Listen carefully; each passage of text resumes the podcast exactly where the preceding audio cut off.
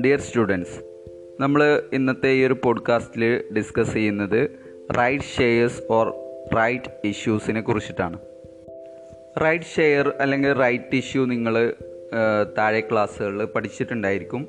അതായത് companies act two thousand തേർട്ടിയുടെ section sixty two subsection one പ്രകാരം when the company wants to increase the subscribed capital by issue of further shares ഇപ്പോൾ ഒരു company അവരുടെ subscribed capital പുതിയ പുതിയ ഷെയറുകൾ issue ചെയ്തുകൊണ്ട് ഫർദർ ഷെയറുകൾ ഇഷ്യൂ ചെയ്തുകൊണ്ട് ഇൻക്രീസ് ചെയ്യാൻ ആഗ്രഹിക്കുന്നുണ്ട് എങ്കിൽ such shares must be issued first of all to existing share holders in proportion of their existing share holding ഇങ്ങനെ പുതുതായിട്ട് ഷെയറുകൾ ഇഷ്യൂ ചെയ്തുകൊണ്ട് ഒരു കമ്പനി അവരുടെ സബ്സ്ക്രൈബ്ഡ് ക്യാപിറ്റൽ ഇൻക്രീസ് ചെയ്യാൻ ആഗ്രഹിക്കുന്നുണ്ട് എങ്കിൽ അത്തരം ഷെയറുകൾ നമ്മൾ നിലവിൽ നമ്മുടെ സ്ഥാപനത്തിലുള്ള ഷെയർ ഹോൾഡേഴ്സിന് അവരുടെ ഷെയർ ഹോൾഡിംഗ് പ്രൊപ്പോഷൻ അവർക്ക് ഓരോരുത്തർക്കും എത്ര ഷെയറുകൾ വീതമാണോ ഉള്ളത് ആ ആനുപാതികമായിട്ട് നമ്മൾ എക്സിസ്റ്റിംഗ് ഷെയർ ഹോൾഡേഴ്സിനാണ് ആദ്യം ഇഷ്യൂ ചെയ്യേണ്ടത്. അതായത് അവർക്ക് അതിനുള്ള ഒരു റൈറ്റ് അല്ലെങ്കിൽ നമ്മൾ ഷെയർ ഹോൾഡേഴ്സിന് അതിനുള്ള ഒരു റൈറ്റ് ഉണ്ട് എങ്കിൽ ആ റൈറ്റിന് വേണ്ടിയിട്ട് നമ്മൾ ഷെയറുകൾ ഇഷ്യൂ ചെയ്യുകയാണെങ്കിൽ അത്തരം ഷെയറുകളെയാണ് നമ്മൾ റൈറ്റ് ഷെയർ എന്ന് പറയുന്നത്. അപ്പോൾ എന്താണ് റൈറ്റ് ഷെയറിന്റെ അല്ലെങ്കിൽ റൈറ്റ് ഇഷ്യൂ എന്നുള്ളതുകൊണ്ട് അർത്ഥമാക്കുന്നത് നോക്കാം.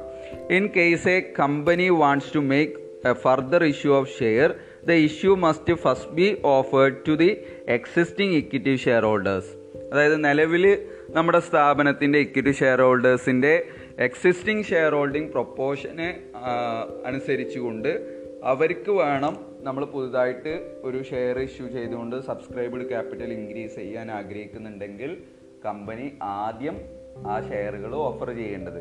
അത് ഇക്വിറ്റി ഷെയർ ഹോൾഡേഴ്സിന്റെ എക്സിസ്റ്റിംഗ് ഇക്വിറ്റി ഷെയർ ഹോൾഡേഴ്സിനുള്ള ഒരു റൈറ്റ് ആണ്. ഓക്കെ അതായത് preemptive right to subscribe for the new shares അതാണ് റൈറ്റ് ഇഷ്യൂ എന്നുള്ളതുകൊണ്ട് ഉദ്ദേശിക്കുന്നത്.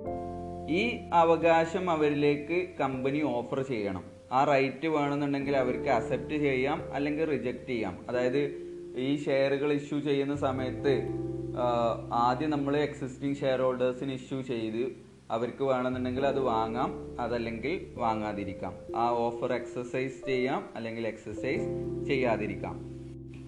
Share holders would do not wish to take up the right shares can sell their right to another person share holders ഒരു share ഹോൾഡേഴ്സിന് അത് വാങ്ങാൻ further ഷെയറുകൾ issue ചെയ്യുന്ന സമയത്ത് അത് വാങ്ങാൻ താല്പര്യമില്ല എന്നുണ്ടെങ്കിൽ അവർക്ക് അവരുടെ അവകാശം മറ്റുള്ള പേഴ്സൺസിന് വിൽക്കാം.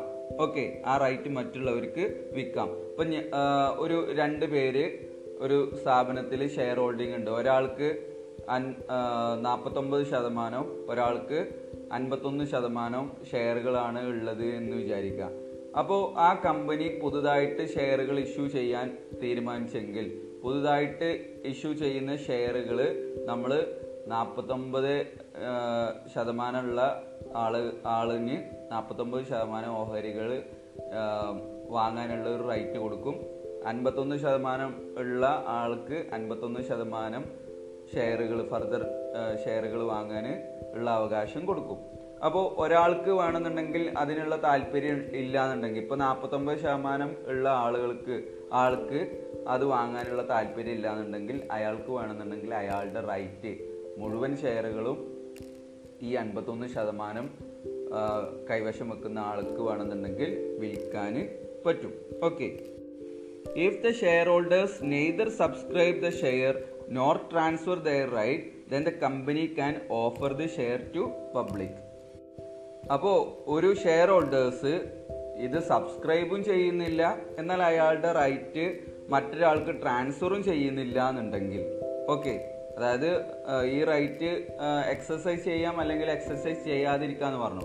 എക്സസൈസ് ചെയ്യുന്നില്ല എന്നുണ്ടെങ്കിൽ മറ്റൊരാൾക്ക് ആ റൈറ്റ് സെല്ല് ചെയ്യാം എന്നുള്ളതും പറഞ്ഞു. ഇത് രണ്ടും ചെയ്യുന്നില്ല എന്നുണ്ടെങ്കിൽ then the company can offer the share to public ആ ഫർദർ ഷെയർ എന്ത് ചെയ്യും? പബ്ലിക്കിലേക്ക് ഓഫർ ചെയ്യും. ഓക്കെ പൊതുജനങ്ങളിലേക്ക് ഇഷ്യൂ ചെയ്യും. ഓക്കെ അപ്പോൾ ആദ്യം സ്ഥാപനത്തിനകത്ത് ഇത് വാങ്ങ വാങ്ങുന്നതിനുള്ള റൈറ്റ് അവർക്ക് ഓഫർ ചെയ്യും. ദെൻ ആ ഒരു ഓഫർ അവർ അക്സെപ്റ്റ് ചെയ്യുകയാണെങ്കിൽ അവർക്ക് ആ പ്രൊപ്പോഷൻ അനുസരിച്ച് അത് വാങ്ങാം. നേരെ മറിച്ച് ആർക്കെങ്കിലും താല്പര്യമില്ല എന്നുണ്ടെങ്കിൽ അവർക്ക് അവരുടെ റൈറ്റ് മറ്റുള്ളവർക്ക് കൊടുക്കാം. ദെൻ വാങ്ങുന്നുമില്ല മറ്റുള്ളവർക്ക് കൊടുക്കുന്നുമില്ല എന്നുണ്ടെങ്കിൽ കമ്പനി എന്ത് ചെയ്യും? ആ ഫർദർ ഷെയർ പബ്ലിക്കിലേക്ക് ഇഷ്യൂ ചെയ്തുകൊണ്ട് സബ്സ്ക്രൈബ്ഡ് ക്യാപിറ്റൽ ഇൻക്രീസ് ചെയ്യും. ഓക്കെ ഇനി നമുക്ക് എന്തൊക്കെയാണ് കമ്പനീസ് ആക്ട് ടൂ തൗസൻഡ് തേർട്ടിയിൽ റൈറ്റ് ഇഷ്യൂ റിലേറ്റഡ് ആയിട്ടുള്ള പ്രൊവിഷൻസുകൾ എന്തൊക്കെയാണുള്ളത് എന്നുള്ളത് നോക്കാം. നമ്മൾ പറഞ്ഞു companies act two thousand തേർട്ടിയുടെ section sixty two subsection one പ്രകാരമാണ് ഇതിനെ നിർവചിക്കുന്നത് എന്ന് പറഞ്ഞു. ഇതുമായി ബന്ധപ്പെട്ടിട്ടുള്ള legal provisions right issue related ആയിട്ടുള്ള ലീഗൽ പ്രൊവിഷൻസ് സെക്ഷൻ സിക്സ്റ്റി ടുയുടെ സബ്സെക്ഷൻ വണ്ണിന്റെ ക്ലോസ് എ പ്രകാരമാണ് ഇതിനുള്ള ലീഗൽ പ്രൊവിഷൻസ് പറയുന്നത്. ഓക്കെ അപ്പോൾ നമ്മൾ ഈ ഒരു റൈറ്റ് ഇഷ്യൂ നമ്മൾ ഇഷ്യൂ ചെയ്യുന്ന സമയത്ത് എക്സിസ്റ്റിംഗ് ഷെയർ ഹോൾഡേഴ്സിന് ഈ റൈറ്റ് ഓഫർ ചെയ്തുകൊണ്ടുള്ള അതായത് റൈറ്റ് ഷെയർസ് ഓഫർ ചെയ്തുകൊണ്ടുള്ള ഒരു ലെറ്റർ നമ്മൾ പ്രൊവൈഡ് ചെയ്യണം. ആ ലെറ്റർ പ്രകാരം അവർക്ക് ആ ഓഫർ അക്സെപ്റ്റ് ചെയ്യാം അല്ലെങ്കിൽ റിജക്റ്റ് ചെയ്യാം. അപ്പോൾ അവിടെ നമ്മൾ പാലിക്കേണ്ട ചില കണ്ടീഷൻസുകൾ എന്തൊക്കെയാണ്? അല്ലെങ്കിൽ പ്രൊവിഷൻസുകൾ എന്തൊക്കെയാണെന്നുള്ളത് നോക്കാം. അപ്പോൾ ഫസ്റ്റ് പ്രൊവിഷൻ എന്ന് പറയുന്നത് the offer shall be made by notice ഈ ഓഫർ നമ്മളൊരു നോട്ടീസിലൂടെയാണ് പുറപ്പെടുവിക്കേണ്ടത്. ആ നോട്ടീസിൽ ചില കാര്യങ്ങൾ സ്പെസിഫൈ ചെയ്യണം. Specifying the number of share offered time for accepting offer etcetera okay നമ്മൾ എത്ര നമ്പർ ഓഫ് ഷെയറുകളാണ് ഓഫർ ചെയ്യുന്നത്? അതുപോലെ തന്നെ ഇത് ഈ ഓഫർ അക്സെപ്റ്റ് ചെയ്യാനുള്ള ടൈം എത്രത്തോളമാണ് ഇതൊക്കെ നമ്മൾ ആ ഒരു നോട്ടീസിൽ പറഞ്ഞിരിക്കണം. സാധാരണ ഈ time for accepting offer may be minimum fifteen days and maximum thirty days അതായത് ഈ നോട്ടീസ് കിട്ടിയതിന് ശേഷം മിനിമം പതിനഞ്ച് ദിവസത്തിനകം അല്ലെങ്കിൽ മാക്സിമം പോയാൽ മുപ്പത് ദിവസത്തിനകം ഈ ഓഫർ അക്സെപ്റ്റ് ചെയ്യണം എന്നുള്ളതായിരിക്കും അതിൽ കൊടുത്തിട്ടുണ്ടായിരിക്കുക. ഓക്കെ ദെൻ രണ്ടാമത്തെ provision if the offer is not accepted within period specified then it shall be deemed to have been declined അതായത് ഈ ഒരു സ്പെസിഫൈഡ് ടൈം പീരീഡിനകത്ത് ഈ ഓഫർ അവർ അക്സെപ്റ്റ് ചെയ്തതായിട്ട് ഒന്നും തിരിച്ചൊരു ഫീഡ്ബാക്ക് കിട്ടുന്നില്ല എന്നുണ്ടെങ്കിൽ അത് നമ്മൾ ആ ഒരു ഓഫർ റിജക്റ്റ് ചെയ്തു എന്നുള്ളതാണ് കമ്പനി മനസ്സിലാക്കുന്നത് ഡിക്ലൈൻ ചെയ്തു എന്നുള്ളതാണ് മനസ്സിലാക്കുന്നത്. ഓക്കെ ദെൻ മറ്റൊന്നാണ് the above offer shall include a right to renounce the share offer to him or any of them in favour of any other person and this fact should be specifically mentioned in the above notice നമ്മൾ നേരത്തെ പറഞ്ഞ നോട്ടീസിൽ ഈ offer അവർക്ക് accept ചെയ്യാൻ ആഗ്രഹമില്ല എന്നുണ്ടെങ്കിൽ അവർക്ക് മറ്റുള്ളവർക്ക് അത് ആ, റൈറ്റ് സെൽ ഔട്ട് ചെയ്യാം എന്നുള്ളത് സ്പെസിഫിക്കലി നമ്മൾ മെൻഷൻ ചെയ്യണം. ഓക്കെ അതായത് നിങ്ങൾക്ക് ഓഫർ ചെയ്യുന്ന ഈ ഒരു റൈറ്റ് നിങ്ങൾക്ക് എക്സസൈസ് ചെയ്യാം. എക്സസൈസ് ചെയ്തിട്ടില്ല എന്നുണ്ടെങ്കിൽ മറ്റുള്ള ആളുകൾക്ക് അത് നിങ്ങൾക്ക് സജസ്റ്റ് ചെയ്യാം എന്നുള്ള ഒരു കാര്യം മേൽപ്പറഞ്ഞ നോട്ടീസിൽ നമ്മൾ എന്ത് ചെയ്യണം? സൂചിപ്പിക്കണം. ഓക്കെ സ്പെസിഫിക്കലി മെൻഷൻ ചെയ്തിരിക്കണം. ദെൻ നാലാമത്തെ provision after the expiry of the time specified in the notice or on receipt of earlier intimation from the person that he decline to accept the share offered board of directors may dispose of them in such manner which is advantageous to the share holders and the company അതായത് നമ്മൾ ഈ ഒരു നോട്ടീസിൽ പറഞ്ഞിട്ടുള്ള കാലാവധി പൂർത്തിയായതിന് ശേഷം. അതല്ലാന്നുണ്ടെങ്കിൽ മുൻകൂട്ടി തന്നെ ഒരു വ്യക്തിയിൽ നിന്ന് ഒരു ഷെയർ ഹോൾഡറിൽ നിന്ന് അത് സ്വീകരിക്കാൻ വില്ലിങ് അല്ല എന്നുള്ള ഒരു വിസമ്മതം മുൻകൂട്ടി തന്നെ കിട്ടിയിട്ടുണ്ട് എങ്കിൽ അതിനുശേഷം ബോർഡ് ഓഫ് ഡയറക്ടേഴ്സിന് ഇത് ഏത് രീതിയിൽ കൈകാര്യം ചെയ്യണം എന്നുള്ളത് തീരുമാനിക്കാം. അതായത് ഷെയർ ഹോൾഡേഴ്സിനും കമ്പനിക്കും അഡ്വന്റേജ് ഉള്ള അതായത് എന്താ പറയുക നേട്ടമുണ്ടാക്കുന്ന രീതിയിൽ അല്ലെങ്കിൽ എന്താ പറയുക നമ്മുടെ സ്ഥാപനത്തിനും അതുപോലെ തന്നെ ഷെയർ ഹോൾഡേഴ്സിനും ഗുണം ചെയ്യുന്ന രീതിയിൽ ബോർഡ് ഓഫ് ഡയറക്ടേഴ്സിന് യഥേഷ്ടം അത് കൈകാര്യം ചെയ്യാം. ഓക്കെ ഇനി ഇതിന്റെ അഡ്വന്റേജുകൾ എന്തൊക്കെയാണ് നോക്കാം. റൈറ്റ് ഇഷ്യൂസിന്റെ അഡ്വന്റേജുകൾ ഒന്ന് കമ്പനീസിനുള്ള അഡ്വന്റേജ് ആണ്. ഇഷ്യൂ കോസ്റ്റ് ഓർ ലോവർ അതായത് മറ്റുള്ള രീതിയിൽ നമ്മൾ പബ്ലിക്കിലേക്ക് ഇഷ്യൂ ചെയ്യുന്ന കോസ്റ്റ് അപേക്ഷിച്ചിടത്തോളം നമുക്ക് റൈറ്റ് ഇഷ്യൂ ചെയ്യാൻ കോസ്റ്റ് വളരെ കുറവാണ്. കാരണം എന്താണ്? കമ്പനിയെ കുറിച്ചിട്ട് നമ്മൾ പ്രോസ്പെക്ടസ് ഇറക്കേണ്ടി വരില്ല. കം ഇതിനെ കുറിച്ചിട്ടുള്ള അഡ്വർടൈസ്മെന്റ് നമ്മൾ പ്രൊവൈഡ് ചെയ്യേണ്ടി വരില്ല. കമ്പനിയെ കൂടുതൽ പരിചയപ്പെടുത്തേണ്ട പ്രൊമോഷൻ ടെക്നിക്സ് വെച്ചിട്ട് പരിചയപ്പെടുത്തേണ്ട ആവശ്യകത വരില്ല. അങ്ങനെയൊക്കെ നോക്കുമ്പോൾ നമ്മുടെ സ്ഥാപനത്തിന് ഇന്റേർണലി അവൈലബിൾ ആയിട്ടുള്ള ഷെയർ ഹോൾഡേഴ്സിന് എക്സിസ്റ്റിംഗ് ഷെയർ ഹോൾഡേഴ്സിന് ഇടയിൽ ഒരു പുതുതായിട്ട് ഫർദർ ഇഷ്യൂ ചെയ്യുമ്പോൾ അതിന് മറ്റുള്ള ഷെയർ ഇഷ്യൂവിനെ അപേക്ഷിച്ചിടത്തോളം കോസ്റ്റ് കുറവാണ്. ദെൻ രണ്ടാമത്തത് issue is made at the direction of directors ഡയറക്ടേഴ്സിന്റെ നിർദ്ദേശപ്രകാരമാണ് ഇത്തരം റൈറ്റ് ഇഷ്യൂ ചെയ്യുന്നത്. ഇതെല്ലാം കമ്പനീസിനുള്ള നേട്ടങ്ങളാണ് കേട്ടോ. Okay. Then it improve the image of the company കമ്പനിയുടെ ഇമേജ് ഇംപ്രൂവ് ചെയ്യുന്നുണ്ട്.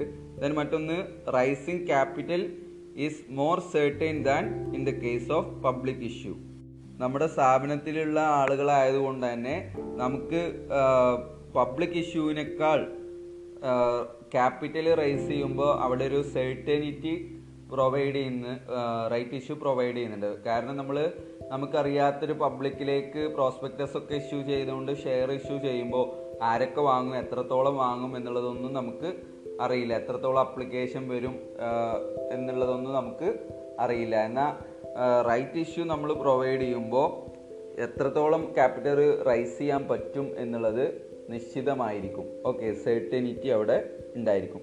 ദെൻ ഷെയർ ഹോൾഡേഴ്സിന് എന്തൊക്കെ അഡ്വാന്റേജുകൾ ഉണ്ട് എന്നുള്ളത് നോക്കാം. എക്സിസ്റ്റിംഗ് ഷെയർ ഹോൾഡേഴ്സിന്റെ ഇടയിലാണ് നമ്മളിത് വിതരണം ചെയ്യുന്നത്. അതുകൊണ്ട് തന്നെ existing share holders get share at price which is lower than the market price നമ്മളിത് പബ്ലിക്കിലേക്ക് ഇഷ്യൂ ചെയ്യുമ്പോൾ ഉണ്ടാകുന്ന പ്രൈസിനേക്കാൾ റിലേറ്റീവ്ലി കുറച്ചുകൂടെ കുറച്ചിട്ടായിരിക്കും എക്സിസ്റ്റിംഗ് ഷെയർ ഹോൾഡേഴ്സിന് കൊടുക്കുന്നുണ്ടാവുക. അപ്പോൾ നമുക്ക് മാർക്കറ്റ് പ്രൈസിനേക്കാൾ കുറഞ്ഞ പ്രൈസിൽ ഷെയറുകൾ എക്സിസ്റ്റിംഗ് ഷെയർ ഹോൾഡേഴ്സിന് കിട്ടാനുള്ള സാധ്യത ഉണ്ട്. അതൊരു ബെനിഫിറ്റ് ആണ്. മറ്റൊന്ന് it helps the preserving the control of the company in the hands of existing share holders നമ്മൾ ഇക്വിറ്റി ഷെയർ ഹോൾഡേഴ്സ് ആണ് യഥാർത്ഥത്തിൽ കമ്പനിയുടെ ഓണേഴ്സ് അപ്പോൾ പുതുതായിട്ട് പബ്ലിക് ഇഷ്യൂ ചെയ്തുകൊണ്ട് പുതിയ ഷെയർ ഹോൾഡേഴ്സിനെ ക്രിയേറ്റ് ചെയ്യുമ്പോൾ കമ്പനിയുടെ കൺട്രോൾ ഒന്നുകൂടെ വൈഡാവും അതായത് ഇപ്പോൾ നമ്മൾ രണ്ട് പേരാണ് അല്ലെങ്കിൽ മൂന്ന് പേരാണ് ഒരു കമ്പനി നടത്തിക്കൊണ്ടുപോകുന്നത്. നമ്മൾ റൈറ്റ് ഇഷ്യൂ ചെയ്യുമ്പോൾ നമ്മൾ മൂന്ന് പേരും ആ ഷെയറുകൾ ഫർദർ ഷെയറുകൾ വാങ്ങിക്കൊണ്ട് കമ്പനിയുടെ ക്യാപിറ്റൽ ഇൻക്രീസ് ചെയ്യുക എന്ന് പറയുമ്പോൾ നമ്മൾ തന്നെയാണ് ആ കമ്പനിയുടെ കൺട്രോൾ പ്രിസർവ് ചെയ്യുന്നത്. നേരെ മറിച്ച് നമ്മൾ മൂന്ന് പേരും ഈ ഒരു റൈറ്റ് എക്സസൈസ് ചെയ്യുന്നില്ല എന്നുണ്ടെങ്കിൽ നാലാമതൊരാൾ അല്ലെങ്കിൽ അഞ്ചാമതൊരാൾ വരികയാണെന്നുണ്ടെങ്കിൽ കൺട്രോൾ ഒന്നുകൂടെ നമ്മളിലുള്ള കൺട്രോൾ കുറഞ്ഞിട്ട് അത് ഒന്നുകൂടെ വികേന്ദ്രീകരിക്കും. ഓക്കെ അപ്പോൾ അത് സ്ഥാപനത്തിൽ കൺട്രോൾ ലൂസ് ആവാനുള്ള സാധ്യത കൂടുതലാവും പബ്ലിക് ഇഷ്യൂ ചെയ്യുമ്പോൾ. അപ്പോൾ റൈറ്റ് ഇഷ്യൂ എന്ന് പറഞ്ഞു കഴിഞ്ഞാൽ കൺട്രോൾ ഇപ്പം നിലവിലുള്ള എക്സിസ്റ്റിംഗ് ഷെയർ ഹോൾഡേഴ്സ് തന്നെ പ്രിസർവ് ചെയ്യാൻ പറ്റിയ നല്ലൊരു മാർഗമാണ് റൈറ്റ് ഇഷ്യൂ എന്ന് പറയുന്നത്. ഓക്കെ ഇതാണ് ഷെയർ ഹോൾഡേഴ്സിനുള്ള അഡ്വാന്റേജുകൾ ഇനി നമുക്ക് വാല്യൂ ഓഫ് റൈറ്റ് എന്താണെന്ന് നോക്കാം. വാല്യൂ ഓഫ് റൈറ്റ് എന്ന് പറഞ്ഞു കഴിഞ്ഞാൽ usually a company offer right issue at price which is lower than the market price of the shares നമ്മുടെ ഷെയറിന് മാർക്കറ്റിൽ എത്ര മൂല്യമുണ്ടോ അതിനേക്കാൾ കുറച്ചുകൂടെ കുറഞ്ഞ പ്രൈസിലായിരിക്കും നമ്മൾ റൈറ്റ് ഇഷ്യൂ എക്സിസ്റ്റിംഗ് ഷെയർ ഹോൾഡേഴ്സിന് ഇടയിൽ നമ്മൾ വിതരണം ചെയ്യുമ്പോൾ നമ്മൾ തീരുമാനിക്കുന്ന പ്രൈസ് എന്ന് പറയുന്നത്.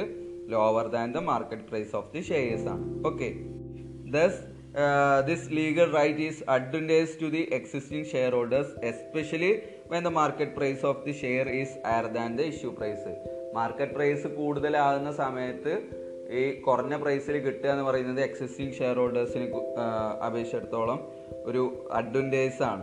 അപ്പോൾ money value of such advantage is called the value of right അപ്പോൾ ഈ മാർക്കറ്റ് പ്രൈസും നമുക്ക് കിട്ടുന്ന ഈ ഒരു റൈറ്റ് ഇഷ്യൂവിന്റെ പ്രൈസും തമ്മിലുള്ള ഒരു എത്രത്തോളം നമുക്ക് അഡ്വന്റേജ് ഉണ്ടോ അതാണ് വാല്യൂ ഓഫ് റൈറ്റ് എന്നുള്ളത്. അതായത് മാർക്കറ്റിൽ നിന്ന് മാർക്കറ്റ് പ്രൈസ് കൊടുത്ത് വാങ്ങുന്നതിനേക്കാൾ എത്രത്തോളം അഡ്വന്റേജ് ഈ ഒരു റൈറ്റ് ഇഷ്യൂ തരുന്നുണ്ടോ അതാണ് value of right money value of such advantage okay ഇതിന് നമ്മൾ value of preemptive right എന്നുള്ളതും പറയും. ഈ right exercise ചെയ്യുന്നിടത്തുള്ള value okay in short it is a gain and existing share holders makes why exercising is right നമ്മൾ ഈ right exercise ചെയ്യുമ്പോൾ നമുക്ക് existing share ഹോൾഡേഴ്സിന് കിട്ടുന്ന നേട്ടം എന്താണോ അതാണ് value of right or value of preemptive right എന്നുള്ളത്. Okay ഇനി വാല്യൂ ഓഫ് റൈറ്റ് നമ്മൾ കാൽക്കുലേറ്റ് ചെയ്യുന്നത് എങ്ങനെയാണ് എന്നുള്ളതാണ് നോക്കേണ്ടത്. അത് നമുക്ക് നെക്സ്റ്റ് പോഡ്കാസ്റ്റിൽ ഡിസ്കസ് ചെയ്യാം. പ്രധാനമായിട്ടും രണ്ട് മെത്തേഡിലൂടെയാണ് ഈ വാല്യൂ ഓഫ് റൈറ്റ് നമ്മൾ കാണുന്നത്. അത് നമുക്ക് നെക്സ്റ്റ് പോഡ്കാസ്റ്റിൽ ഡിസ്കസ് ചെയ്യാം. അതിന്റെ പ്രോബ്ലംസും നമുക്ക് വർക്കൗട്ട് ചെയ്യേണ്ടതുണ്ട്. ഓക്കെ അപ്പോൾ ഇതിൽ നമ്മൾ റൈറ്റ് ഇഷ്യൂയുടെ കുറിച്ചിട്ട് ബേസിക് ആയിട്ടുള്ള ചില കോൺസെപ്റ്റുകളും അതുമായി ബന്ധപ്പെട്ടിട്ടുള്ള companies act two thousand തേർട്ടിയുടെ section sixty two subsection one clause എയിൽ പറയുന്ന പ്രൊവിഷൻസുകൾ എന്തൊക്കെയാണ്? അത് അതേപോലെ തന്നെ റൈറ്റ് ഇഷ്യൂ ചെയ്യുമ്പോൾ ഉണ്ടാവുന്ന കമ്പനീസിനും അതുപോലെ തന്നെ ഷെയർ ഹോൾഡേഴ്സിനും ഉണ്ടാവുന്ന അഡ്വന്റേജുകൾ എന്തൊക്കെയാണ്? അതുപോലെ തന്നെ വാല്യൂ ഓഫ് റൈറ്റ് എന്ന് പറഞ്ഞാൽ എന്താണ് എന്നുള്ളതൊക്കെയാണ് നമ്മൾ ഈ ഒരു പോഡ്കാസ്റ്റിൽ ഡിസ്കസ് ചെയ്തത്. അപ്പോൾ ഇതിൽ എന്തെങ്കിലും ക്ലിയർ ആവാത്ത പോയിന്റുകൾ ഉണ്ടെങ്കിൽ നിങ്ങൾ പേഴ്സണലി ചോദിക്കുക. ഓക്കെ